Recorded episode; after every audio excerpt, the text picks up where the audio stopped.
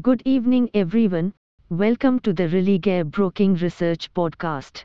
In this podcast, we will bring you the commodities market outlook for the day. Gold prices are attempting to pull back after trading in the negative territory during the morning hours.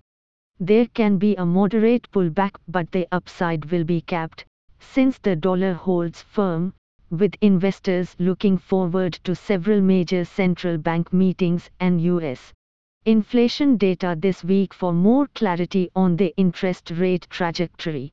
MCX Gold's support is near the 60,800 mark and resistance around the 62,150 level. Oil prices are trading on a stable note as the market's skepticism over OPEC production cuts continues to linger. According to recent reports, Saudi Arabia and Russia called for more OPEC Plus members to join output cuts. For MCX crude oil, the support is near the 5,880 level and resistance close to the 6,080 mark.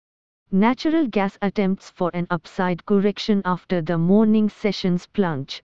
The upside correction may persist for a while but signs of muted demand situation and ample supplies keeps the upside restricted as of now. Support for natural gas is near 197 to 198 region and resistance close to the 209 to 211 level. Today there is no major data. Hey friends. These were the updates for today. Thanks for listening. For more updates, follow Religare reports and recommendations on Religare Dynami app or website. You can also contact your relationship manager or the nearest branch.